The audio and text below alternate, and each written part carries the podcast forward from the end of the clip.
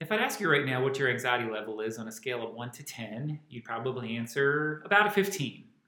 I think we all are in that same situation together in these unprecedented times in which we find ourselves. Our anxiety levels are up and our fear levels are up. Just the uncertainty about what's going to happen tomorrow or even the rest of today.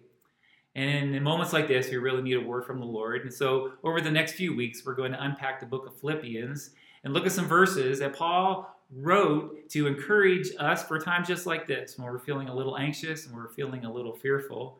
And it's important to know the difference between anxiety and fear. Anxiety deals in the realm of what ifs. What if I get sick? What if my kids get sick? What if I lose my job? What if I can't afford my kids' braces after all the things that are happening in the economy? And so anxiety deals in the realm of what ifs.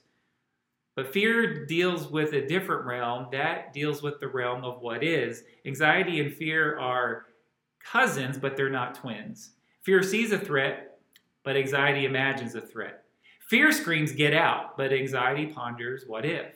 Fear results in flight or fight, but anxiety creates doom and gloom.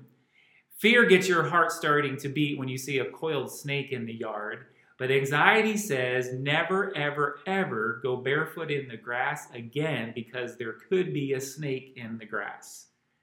Fear has a couple elements that we need to understand that separates it from anxiety. And in order to have a proper solution, we need to have a proper diagnosis. And so the two elements that fear needs to have is it needs to be imminent and it also needs to be potent. Imminent just means nearness. In other words, the object that I'm fearing or the thing that I am fearing is near, but not only is it near, but it must have the potency or the power to cause me harm.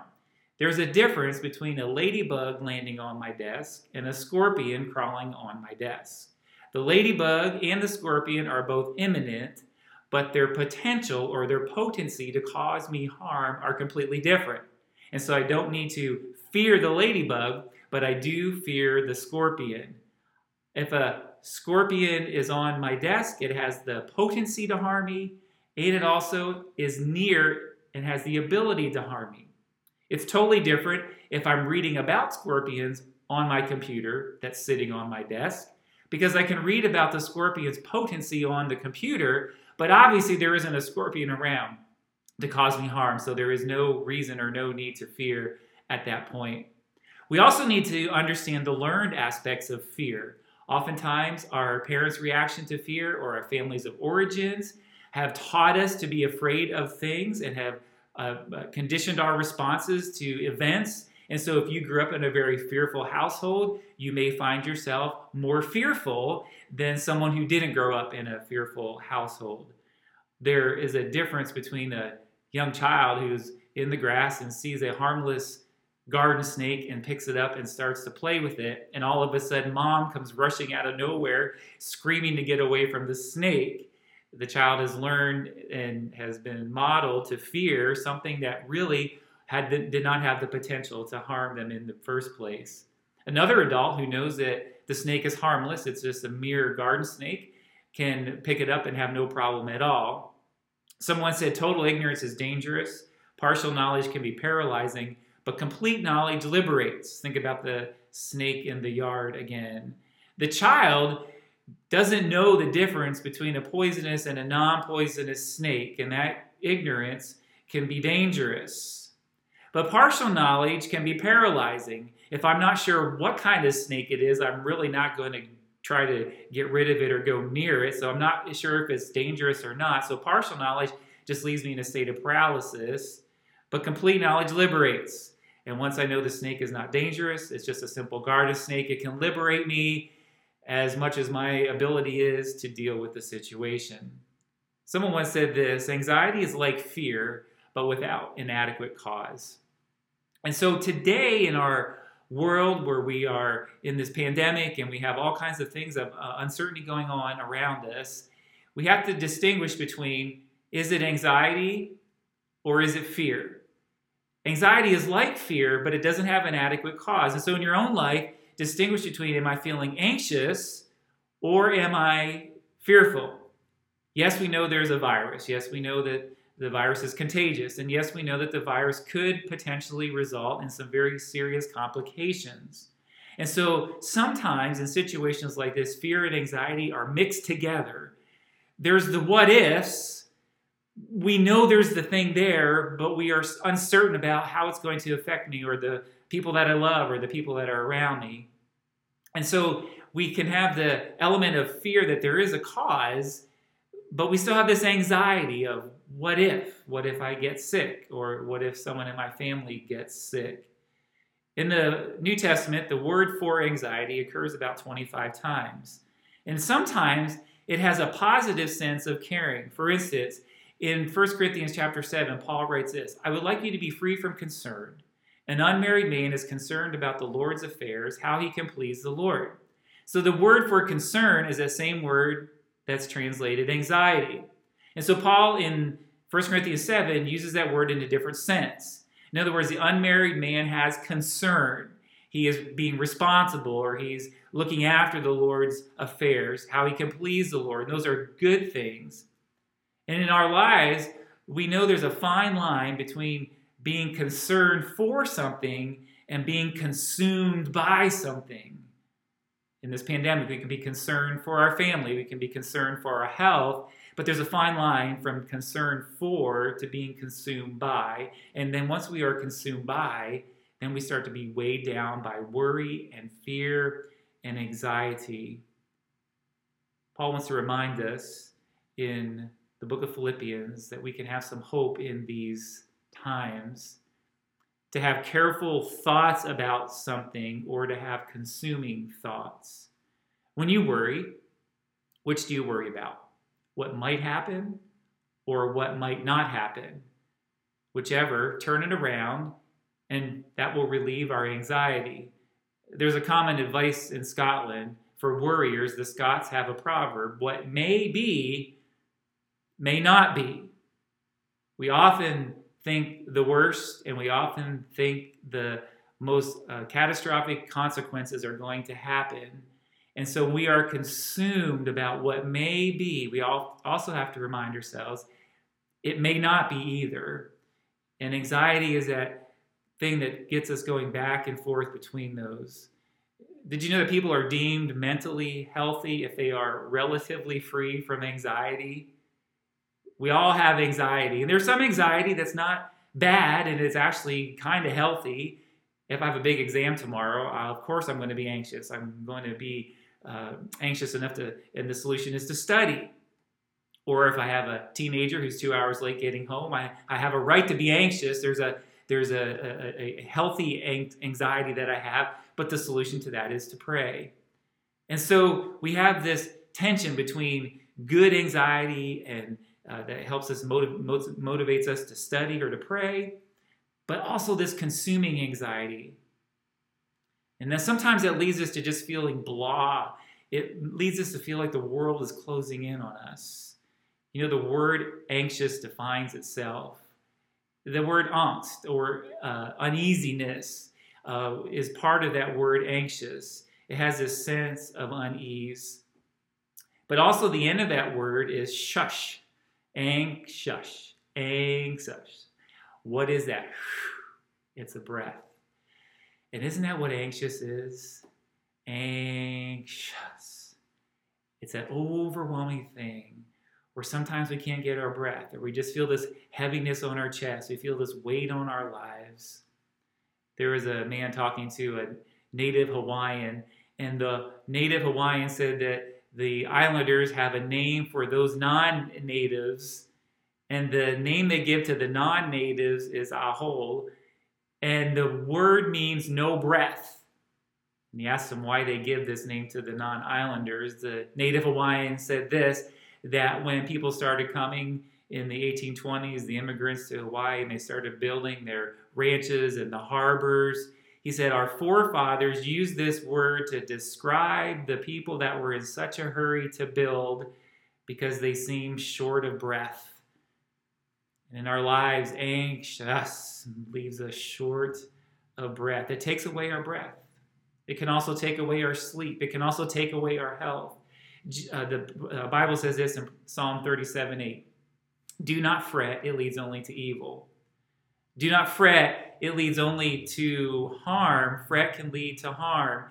It can harm our, our bodies. We have that tension in our foreheads, our necks are, are, are hurting, our um, backs ache, we have high blood pressure, uh, we can't sleep, we have um, short tempers, and we have sweaty palms and low patience.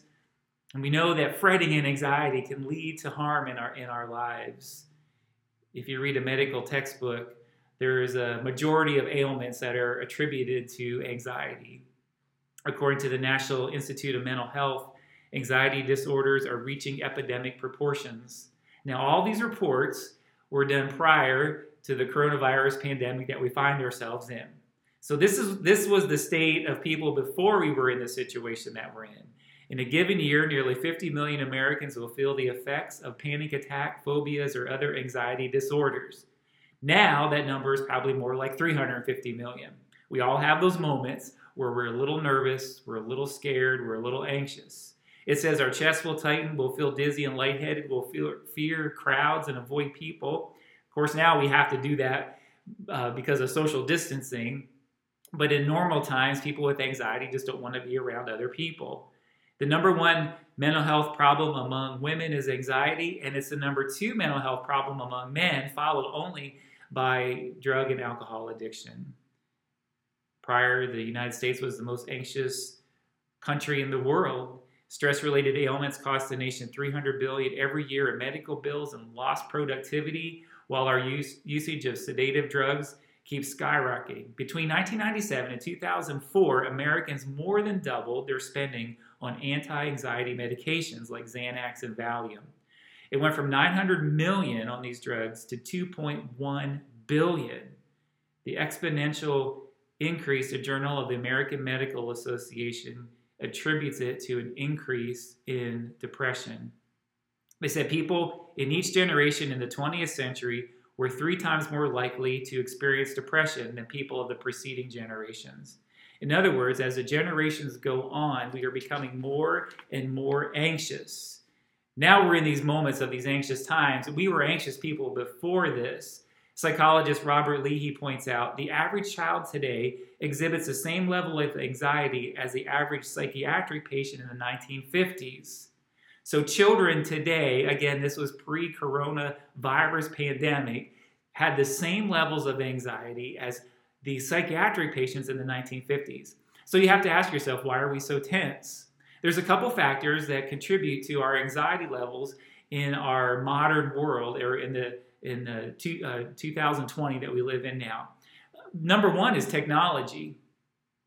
Changes and new threats and catastrophes are in our uh, reach instantaneously. Every few seconds on our smartphones as they update, on our TVs, in our, com- uh, our computer screens. In a matter of a few minutes, we can hear about the latest tragedy halfway around the world. And we've barely processed one crisis until we're on to the next crisis. Years ago, to get the news, you had to tune in for half an hour each evening, and they gave you the rundown of the day's events. Today we have that rundown as often as our Twitter feeds uh, update and our Facebook feeds update, and we move from one to the next. And technology has certainly increased the anxiety over the coronavirus pandemic we find ourselves in. We barrage ourselves with 24 hour, seven day a week cable news. Our phones are always on, and we, we can never get away from it. We're also tense because of just speed. We move faster than ever before. In previous generations, when the sun went down, people turned their brains off. Now, when the sun goes down, we open up our laptops and we open up our phones and our computers and we turn on the news and we go to sleep. And with all the accounts of the day's uh, tragedies and events fresh on our mind, there's also personal challenges that we face that contribute to our anxiety levels people we know are unemployed, people we know maybe facing foreclosure, people we know that maybe are sick or perhaps have cancer or struggling with a divorce or struggling with addiction. So even our personal challenges seem to be more today than they were before. We just simply know more people who have major life issues going on. A fourth reason that we're more anxious is just aging. As time goes on, we get older, and as aging happens, we become more anxious and we become more um, perhaps concerned about the future our, our bodies don't work like they used to, and We have things that are happening. We just know that's how it works with us being human beings. And for all those reasons, we tend to be more anxious today than we were before. And Christians are not exempt from worry. We just simply aren't. We have been taught that the Christian life is a life of peace and a life of faith and a life of trust. And if we have all those things, we are never going to be anxious. And if we're anxious, we assume then the problem is with us. And so Christians have been given this burden almost that if you're feeling anxious, somehow you don't have enough faith or somehow you don't have enough trust. So not only do we feel anxious, but because of the message that we have received that you as a believer should never have any anxiety, now we have guilt because we're feeling anxious. So not only am I anxious, but I'm guilty for feeling anxious, which makes me anxious about feeling guilty, and it's a self defeating cycle that we can never get out of. It's just this downward spiral of worry and guilt and worry and guilt. And it makes us wonder if the Apostle Paul was out of touch when he said this in Philippians chapter 4, verse 6 Do not be anxious about anything. He says about anything. It, it, it would have been better if he said, only be anxious about a few things, or only be anxious about the big things, or only be anxious in the morning, but the rest of the day be carefree. But he says, don't be anxious about anything. Doesn't have a lot of loopholes.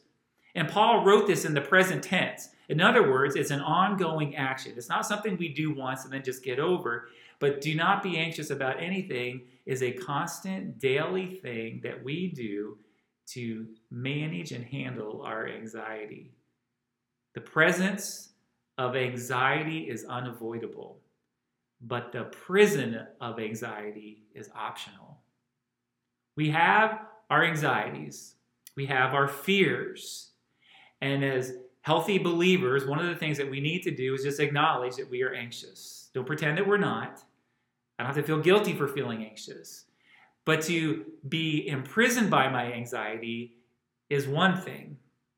And that's what Paul wants to help us with. Anxiety is not a sin, it's an emotion. So don't be anxious about your anxious feelings.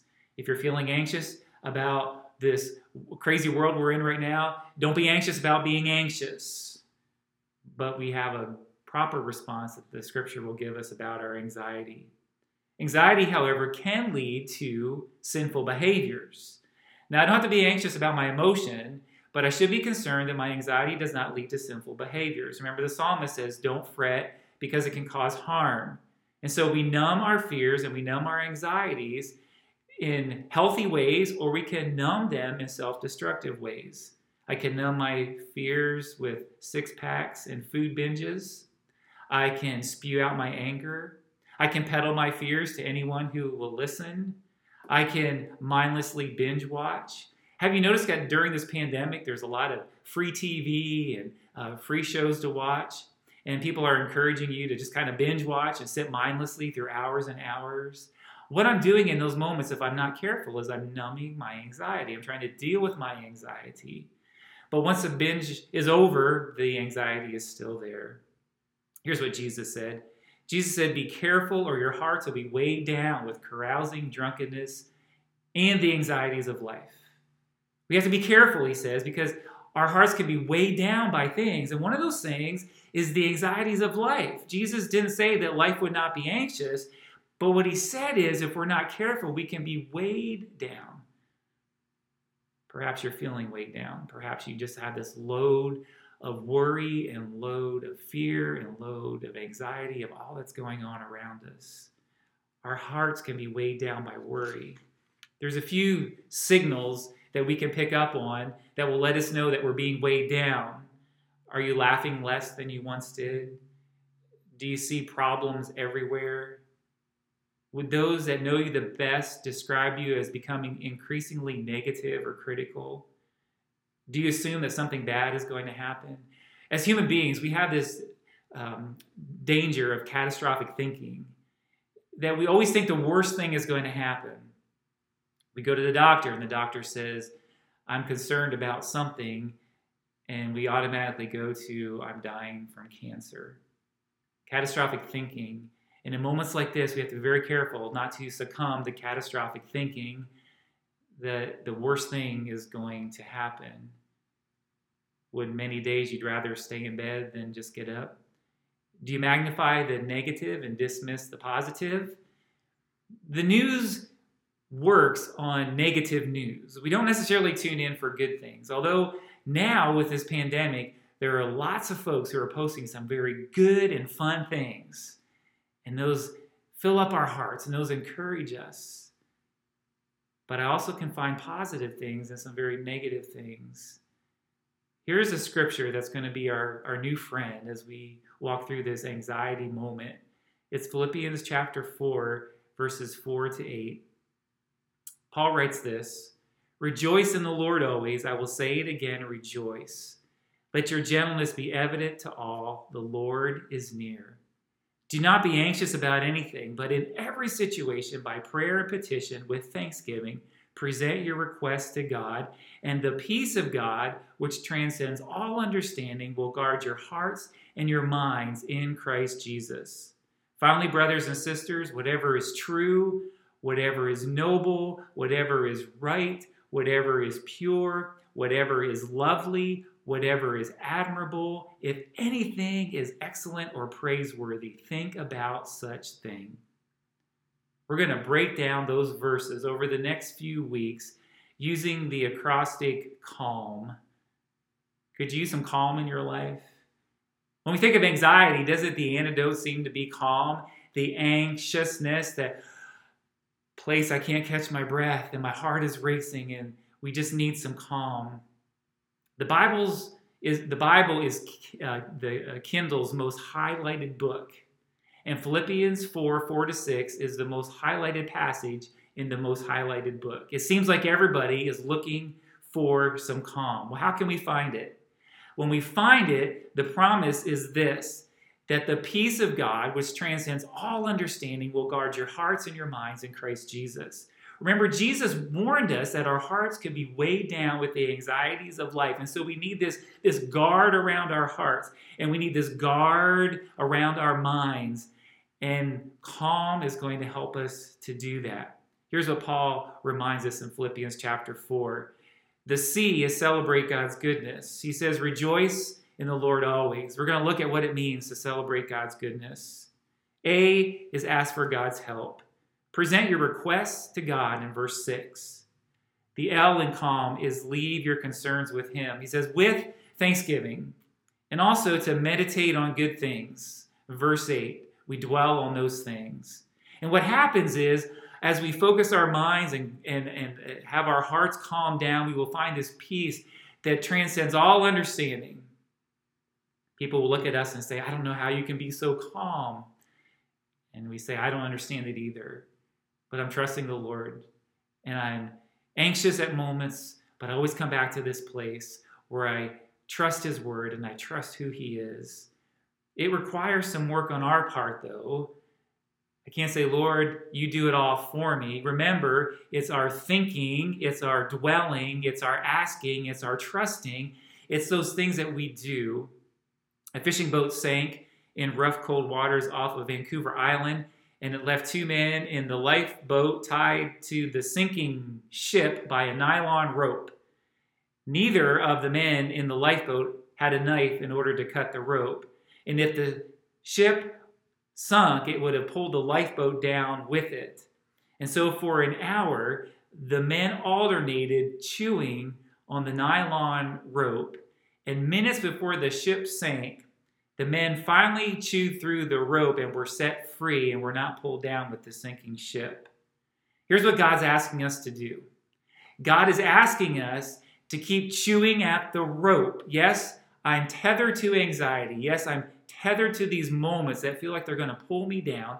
And all God's asking us to do is you just keep chewing and you keep chewing and you keep chewing. And one of these days you'll be free from that. Takes a little bit of work.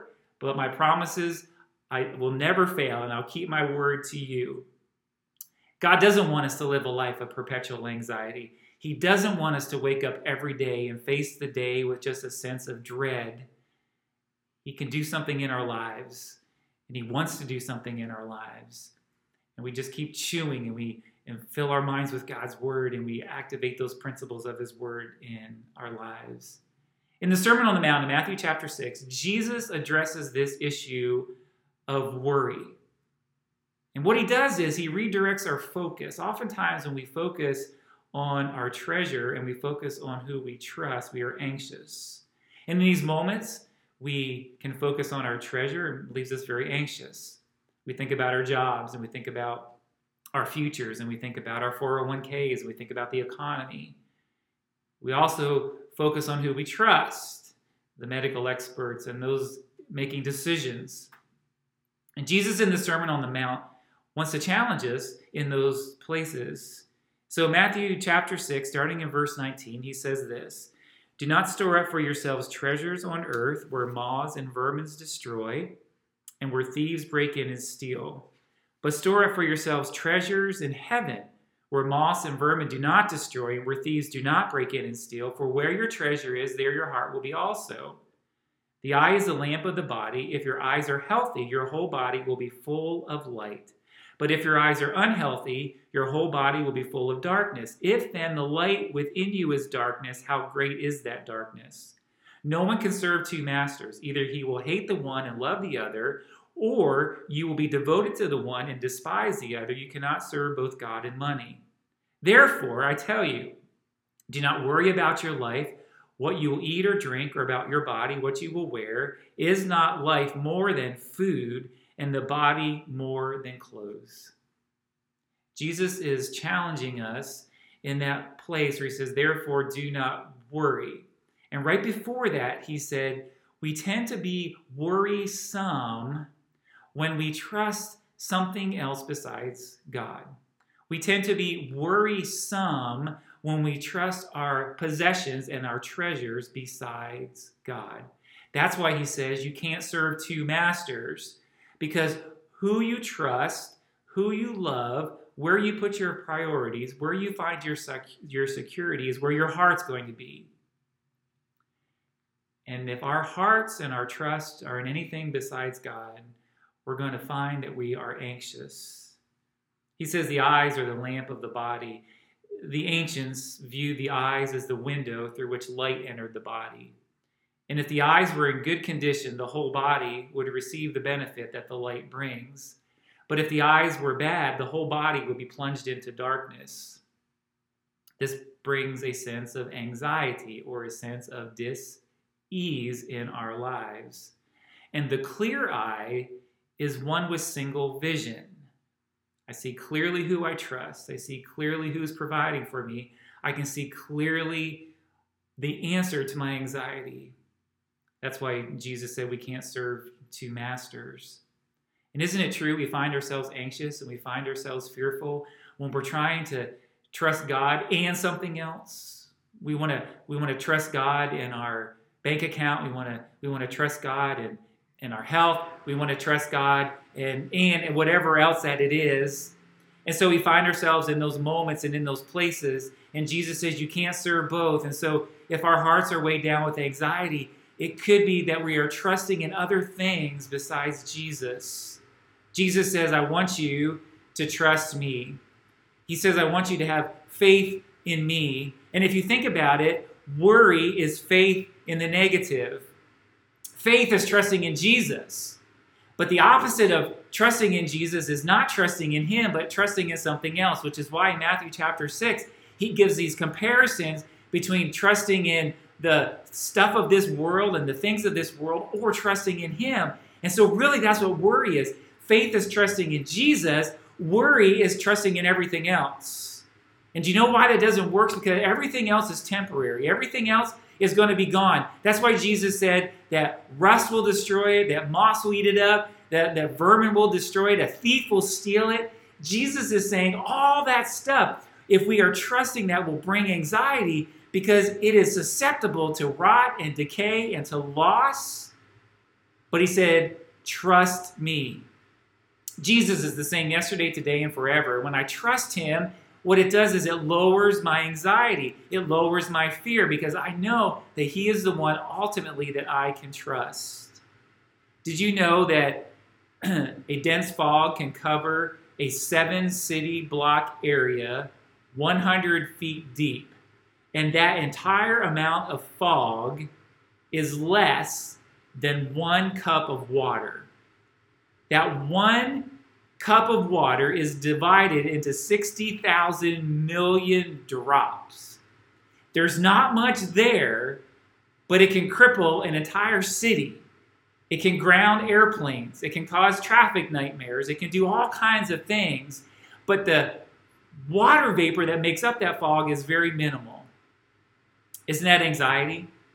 Anxiety is we are in this dense fog and it seems like we can't navigate and it seems like we are losing our way and it seems like it is just crippling. But when you put all of that anxiety together, it equals about one cup of water.